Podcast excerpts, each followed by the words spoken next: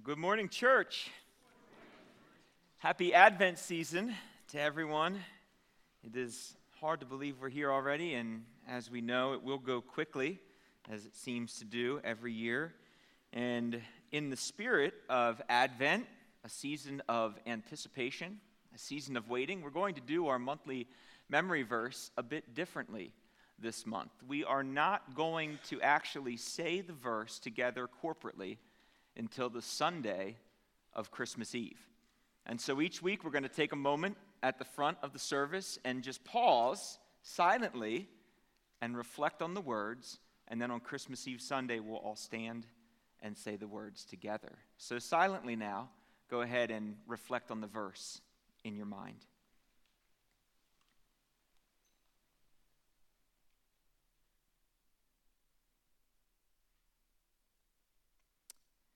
Advent is a season of waiting. It's a season of anticipation. We wait eagerly, yet patiently. And I am not good at patience.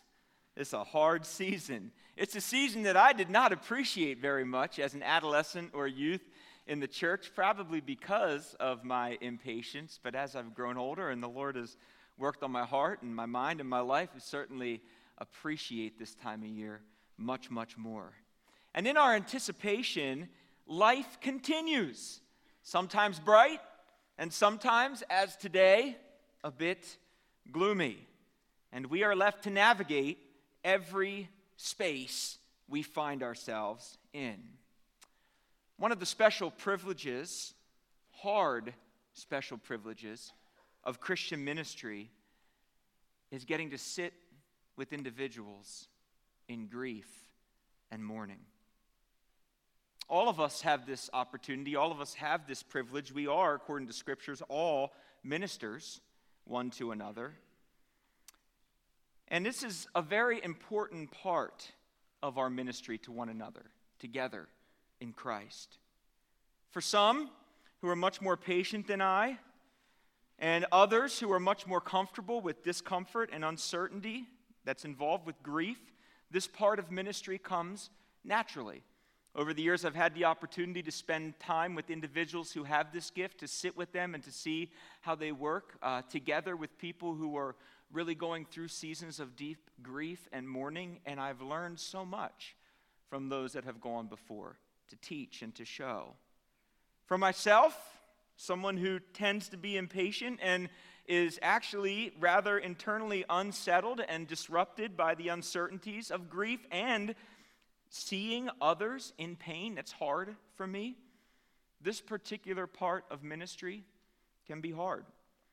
And to make things even more difficult, there is no grief or mourning that is like any other. Everyone processes grief differently mourns differently, walks through seasons of loss and difficulty in different ways. And friends, the holidays add to the peculiarity of our grief. Most everywhere we go around the holidays, we find ourselves in fellowship with people who are celebrating, who are rejoicing. And while on one level we might be able to find ourselves able to celebrate for a moment, there's another part for many of us that feels the sting of loss. And all along, those of us who have sat in our mourning know that lurking in the shadows of our grief are the enemies of fear and doubt. We doubt we will ever feel better. We doubt that we will ever get over the pain of our loss. We doubt that others care. We doubt that anyone is going to be able to understand or see us in our mourning. And we sometimes doubt that we'll ever be able to be comforted again. And then there's fear. There's fear that we're always going to feel this way, that we're always going to feel lonely or alone. The fear that our presence is no longer necessary. The fear that we might break down, get emotional at a holiday gathering with family. the fear that in our loss, God might have abandoned us or stopped working for our good. Friends, the season of Advent meets us in our grief and our mourning, takes us by the hand, and walks with us into spaces of hope, peace, joy, and love. And as a community, we return to these spaces every year. Some of us now in these days walking through pain, others of us now in these days walking through seasons of joy and cheer. And we come so that we might reflect and rehearse and practice together the ways of Christ, ways that rekindle our hope, that can inspire peace, that can create joy and motivate love, even in difficult and hard places and seasons. Today, we explore the hope of this season of Advent. Hope that we can cling to as we walk through both seasons of grief and seasons of cheer. And a question for us to consider today how might the anticipation of Jesus' arrival develop and form our hope, both in this world and the world that is to come? This season of Advent, we are going to be stepping into Isaiah's prophecy. We're going to spend time in Isaiah chapter 7 through 9, verse 7. So if you have your Bibles, you can go ahead and turn to Isaiah chapter 7 today.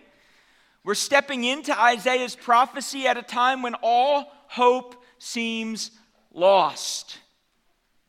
The situation here is desperate. The deck is stacked against the nation of Judah, the southern kingdom, and specifically against the city of Jerusalem.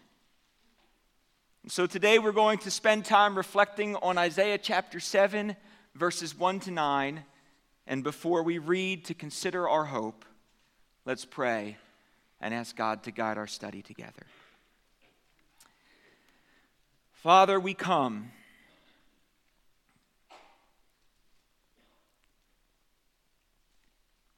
and it is hard to wait. Prayers in the Old Testament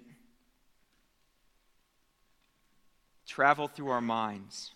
How long, O Lord? How long? And as we read the old scriptures, we're reminded of an ark where Noah spent 40 days and 40 nights waiting. We're reminded of the bondage of the people of Israel as they were in Egypt for generations, waiting. And then the wilderness, wondering as they waited. And then the walls for seven days, marching around the, the walls of Jericho, waiting and the captivities, both the Assyrian, Babylonian, and Persian captivities, waiting. And the diaspora, when the people were spread out, taken away, and planted in other places, waiting. And then the years of silence between the old and the new hundreds of years waiting. Lord, while we wait, we need to know that hope is available. And indeed, through your word, you have told us that it is. And so we open your text today looking for a glimmer of hope while we wait already knowing that you've delivered it, but yearning to see it and reflect on it again. Be with us in our time of study today. In Jesus' name, amen. Isaiah chapter 7, verses 1 to 9.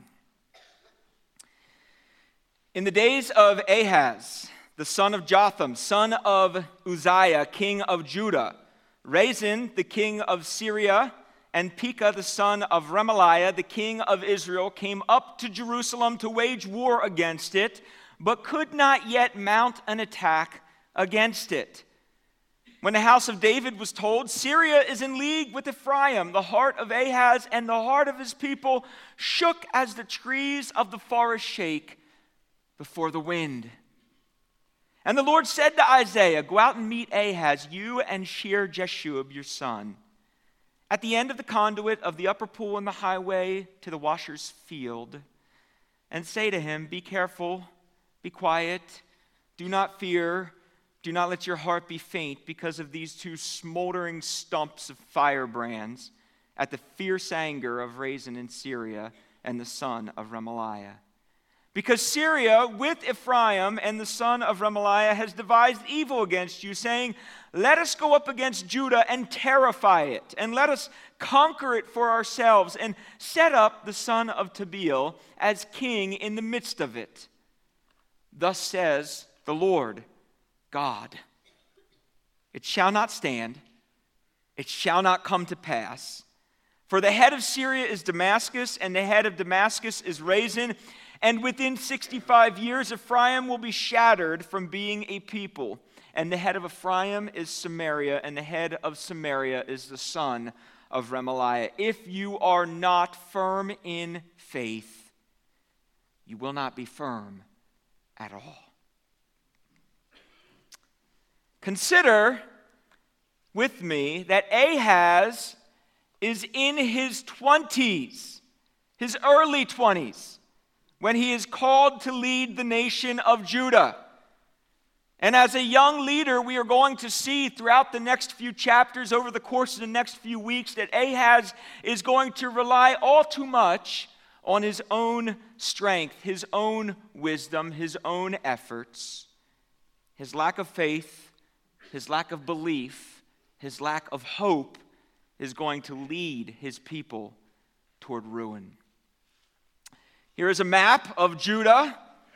On the map, you'll see our raisin at the top, our raisin rope and peanut, a good way to remember how to draw Israel and the surrounding nations. If you want an acronym for the enemies of Israel, to the east, you can think of the word same Syria, Ammon, Moab, Edom, just like that down the line, you can see on the map Jerusalem, Judah, is surrounded by enemies.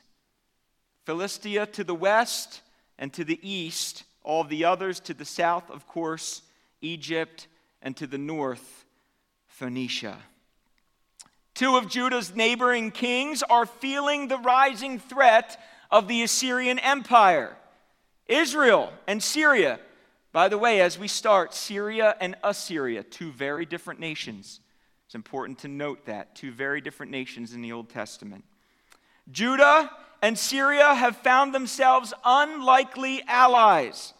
They're looking to Judah to become a third leg to help them stand against a threat of the Assyrian invasion that's coming.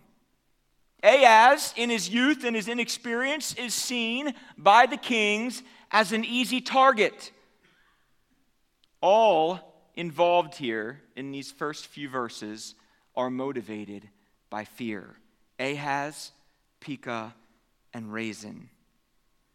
King Rezin of Syria moves his armies into the northern kingdom and settles there, allying with the king of Israel as they prepare to attack Judah.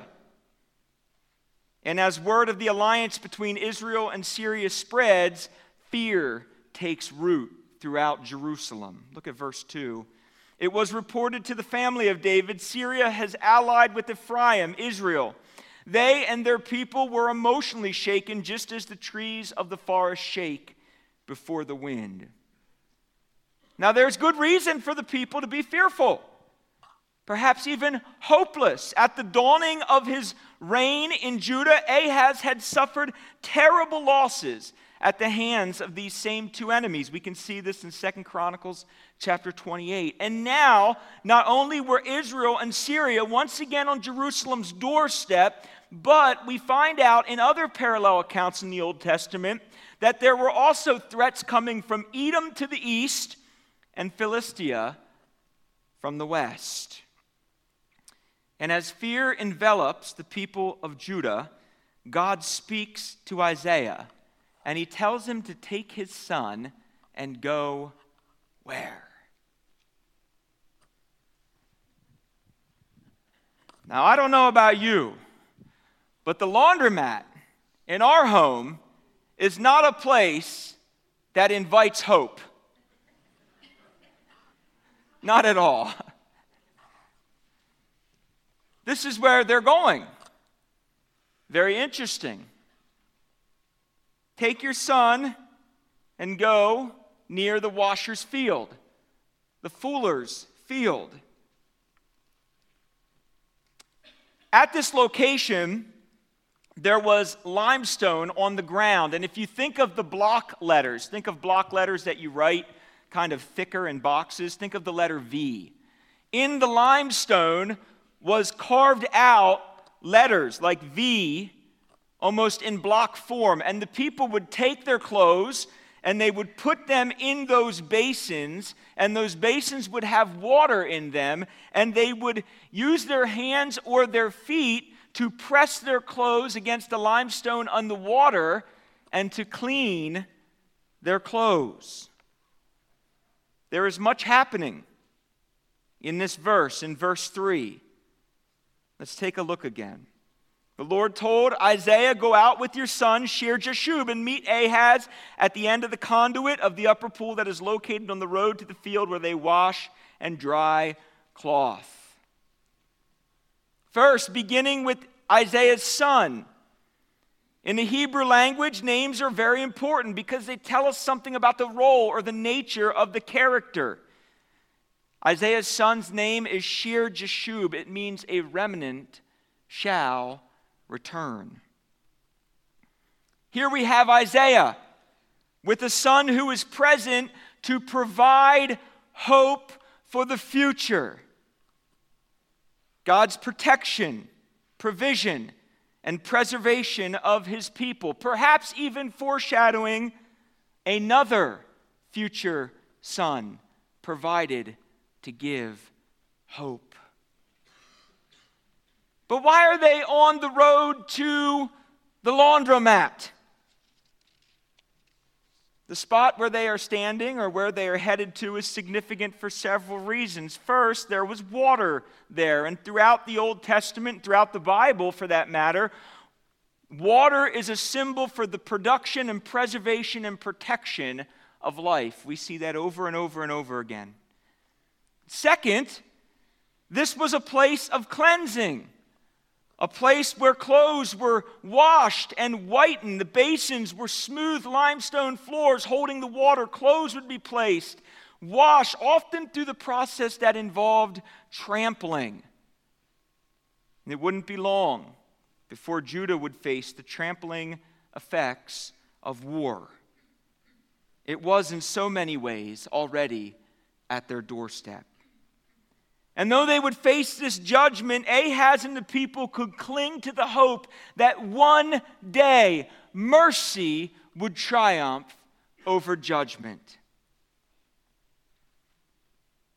God's words through Isaiah to Ahaz, verse 4, they're meant to calm, to encourage, and to strengthen his resolve. Look at what he says Stay calm, don't be afraid, don't be intimidated. Then God describes how he perceives the kings and their plan. Isn't it interesting? He calls the kings two stubs of smoking logs. All smoke, no fire. Two stubs of smoking logs. Then he comments about the anger that has consumed them. And isn't it interesting? At the beginning of this text, we find fear and anger as the primary motivator of the aggressors. Friends, these two emotions often go hand in hand with each other, they walk together. anger consumes these kings. And in a stunning move, in verse 6, God reveals to Ahaz the game plan of the opposing kings. He gives them their, he gives King Ahaz, the other kings, playbook. He tells him what's going to happen, what they're saying in their mind. Look at verse 6. They say, Let's attack Judah, terrorize it, and conquer it. Then we'll set up the son of Tabeel as its king. God's revealing to Ahaz that he already knows the intentions of the opposing kings. Now, we don't know who Tabeel is, this character, historically. But regardless, whoever he would have been, he would have been a puppet king to the whims of Syria and Israel. How would God respond to the plans against Judah? And how would Ahaz respond to God's words? And whose words and whose plans would Ahaz place his hope in? All of that begins to become clear in verse 7. God gives Ahaz clear words to place his hope in. How much clearer could God get than verse 7? Take a look. It will not take place, it will not happen. That's pretty clear, right? That would be hopeful. Would that not be hopeful to you if you were in Ahaz's shoes and you had people plotting against you, intending to do harm to you? And one night in your sleep, God came to you in a dream or some other way and said, Don't worry, it will not take place, it will not happen. That would be pretty hopeful. It does not prove to be hopeful for Ahaz. God's making a promise. The plans of Rezin and Pekah would not prevail. Their plans would fail because they were more dependent on one another than they were on God. But what about King Ahaz? It's in verse 8 where God says, Within 65 years, Ephraim will no longer exist as a nation.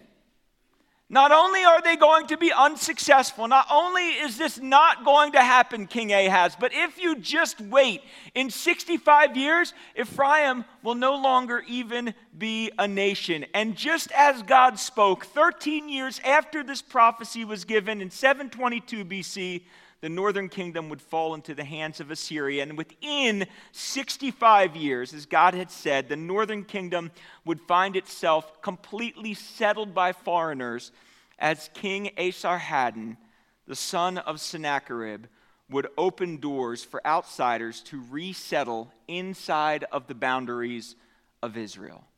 There is archaeological, historical evidence for these events occurring that has been found. A repeated word in verses 8 and 9, if you read them together, is the word leader.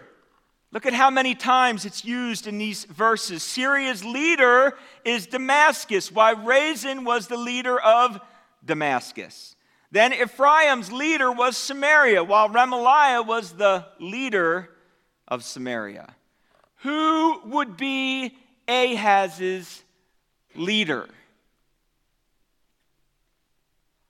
Friends, the person that we place our hope in, the person who we look to as our leader, often ends up getting the run of the house. Ahaz has the opportunity right here and right now to put his hope in the words of God and to trust them, to trust that what God is telling him is true, and to live as those words were true, as God was his leader. He has the chance to do that. Would he? You see, friends, the person we are ultimately hoping on is the one that we are actually truly dependent on. And as fear surrounded his people and as war threatened and insecurity grew, would Ahaz turn to God for dependence? Or would he turn to his military leaders, his own mind, his own efforts? Would he listen to the words of God? Or would he, in fear, cower to the words of the enemies that surrounded him? Church, how might we answer the same questions, both individually and as a corporate body today? Where will we place our dependence? Whose words will have the priority in our lives? The words of the enemy are many in our culture, in our world, in our community. There is much that's, that is said. There is many lies. There are many things that aren't true that our world, our country celebrates.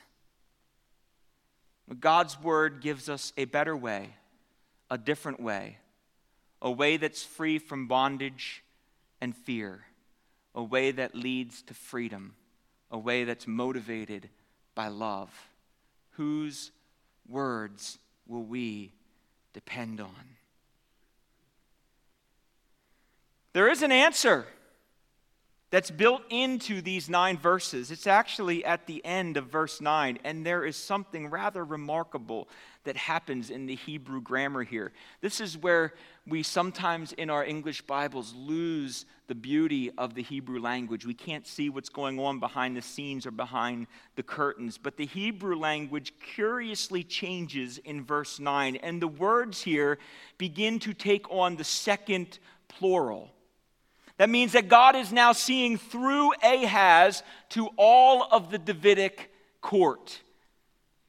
In other words, his words are no longer directed solely at Ahaz, but now he is speaking to the line and the lineage from which he would bring forth his own son of promise, Jesus, Messiah. God is also using poetry here, believe it or not.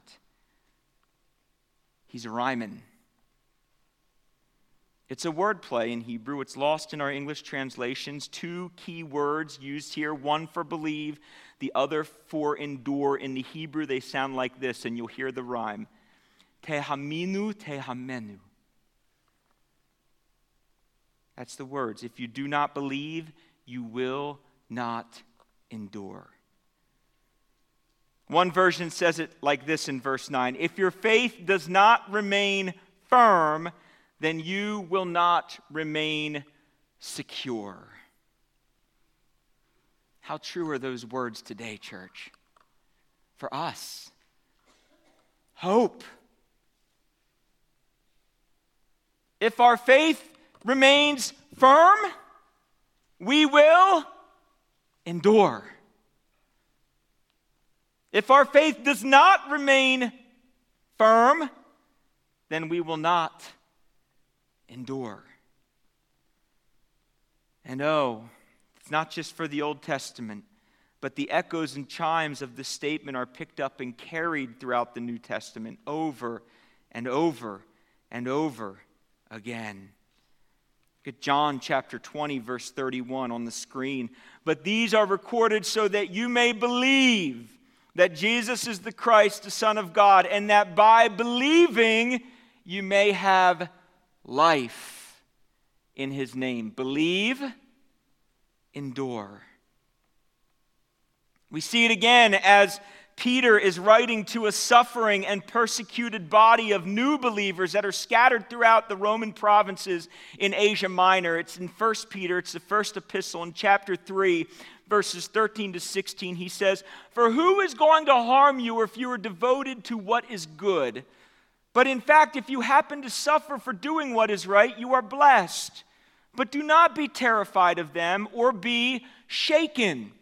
Remember Isaiah 7, those words, shaken as trees in verse 2. Do not be shaken, but set Christ apart as Lord in your hearts. And always be ready to give an answer to anyone who asks about what? The what? The hope. The hope that we possess. Yet do it with courtesy and respect, keeping a good conscience, so that those who slander your good conduct in Christ may be put to shame when they accuse you.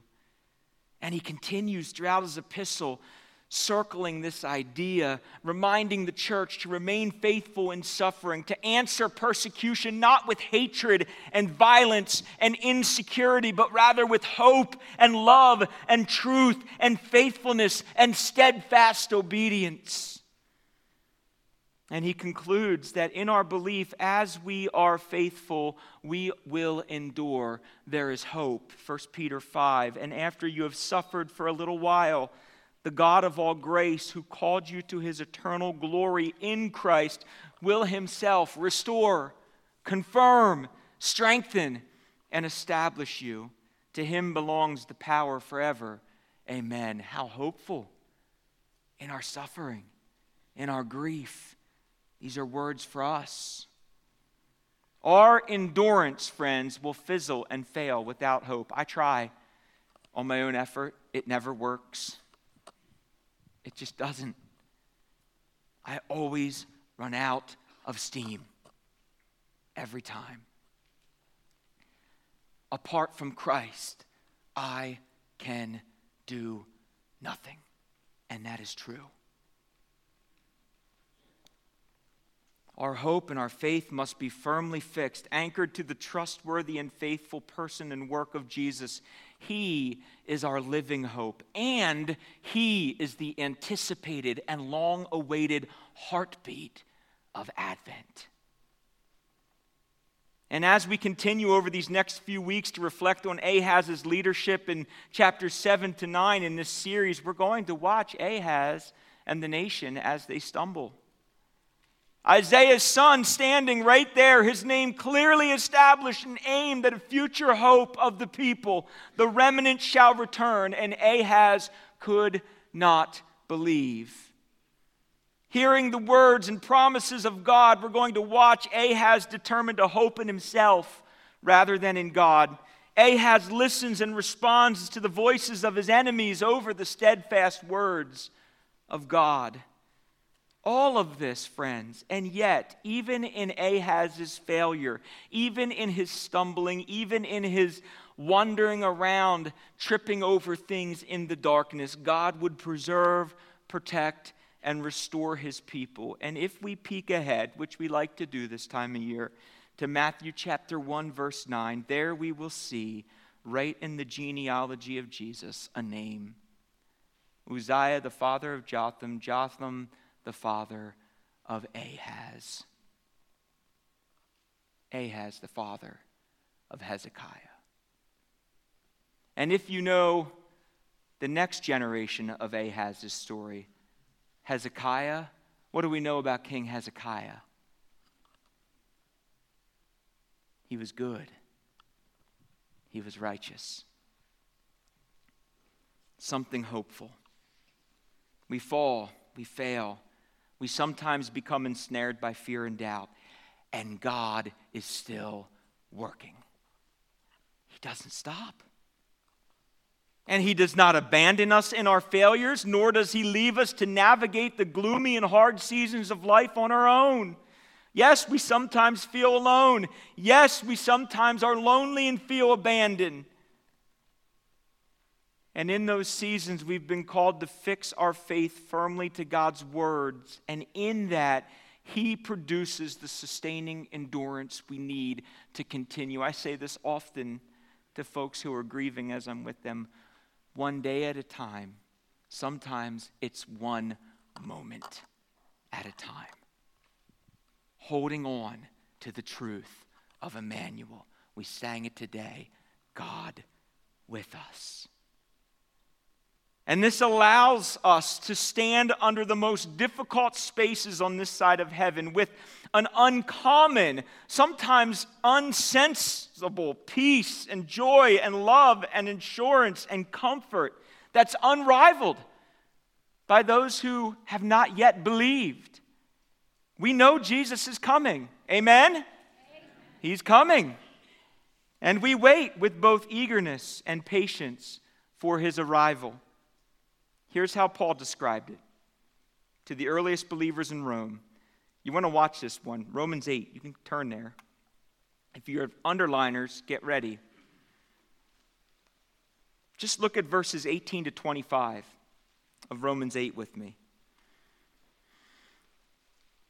If you like to underline or highlight in your Bible, look for the word hope. Look how many times, listen for how many times the word hope appears in these verses. Romans 8, 18 to 25. Paul's talking about our great hope. For I consider, starting in verse 18, for I consider that our present sufferings cannot even be compared to the coming glory that will be revealed to us. For the creation eagerly waits for the revelation of the sons of God. For the creation was subjected to futility not willingly, but because of God who subjected it in hope. That the creation itself will also be set free from the bondage of decay, into the glorious freedom of God's children. For we know that the whole creation groans and suffers together until now. Not only this, but we ourselves also, who have the first fruits of the Spirit, groan inwardly as we eagerly await our adoption, the redemption of our bodies. For in hope we were saved. Now, hope that is seen is not hope, because who hopes for what he sees? But if we hope for what we do not see, we eagerly wait for it with endurance.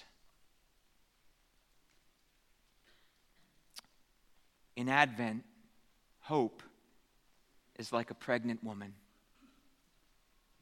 We can look at her. We can see the signs and the evidence that something is happening within her. Our awareness grows, anticipation heightens. We know a transformation is taking place waiting and hoping for it. We cannot always see it. We do not fully know. There is so much glorious good to soon behold. And as we wait, we don't just sit on our hands, we prepare eagerly. What do we do while we wait for the arrival of that baby? We go and we ready up a space. Dads, with great patience, we build the crib, right? Not. Great weeping and gnashing of teeth, more like it. We build the crib. We buy the car seat. Remember trying to buckle the baby into the car seat the first time? How in the world does this thing work? We accumulate everything that we need to clothe, to feed, to bathe, and to care for this new arrival. Then one day, through the groaning and the pain the obstacles and adversities that are involved with birth, a baby arrives, and a hope that was once dimly imagined is now clearly present with us. This Advent season, friends, we wait in community for the arrival of Jesus. And while we wait, we do so with eagerness and patience and endurance that God is forming within us as we are faithful to fix our hope on the promise of Jesus' soon coming return. He will come again. And let's resolve to be different than the people of Judah under King Ahaz. Let us not shake in fear like the tops of trees. Instead, Let's resolve to live with steadfast faithfulness according to the righteousness of Jesus, a righteousness that he is producing through us as his spirit is alive and active within us. Our team is going to come, and as they do, we're going to reflect on five hopeful statements in concluding our time. Statement one Sin, death, suffering, and evil fill this world that we inhabit, but God's word says, Greater is he that is in us than he who is in the world. Hopeful statement number two grief and mourning stemming from loss, stemming from sin, tragedy, sickness, they surround and deeply affect us. And Jesus reminds us we are not alone. He is Emmanuel, the God who is with us. Hopeful statement number three trials, tests, troubles, adversity are going to come. There will be wounds that need healing on this earth. There will be relationships that need mended and repaired. Jesus said, In this world you will have troubles, but take hope. I have overcome the world. For a very long time, the hope of Messiah was veiled in silence. Perhaps some of us sit here today feeling hopeless, or we have felt that sense of hopelessness. Veiled in silence, hidden in the bosom of the Father, but on that Christmas long ago, hope came present as a child wrapped in swaddling clothes and laid in a manger. And then finally, though hope is present for us now, Jesus also says that he is returning someday soon. Believe and endure.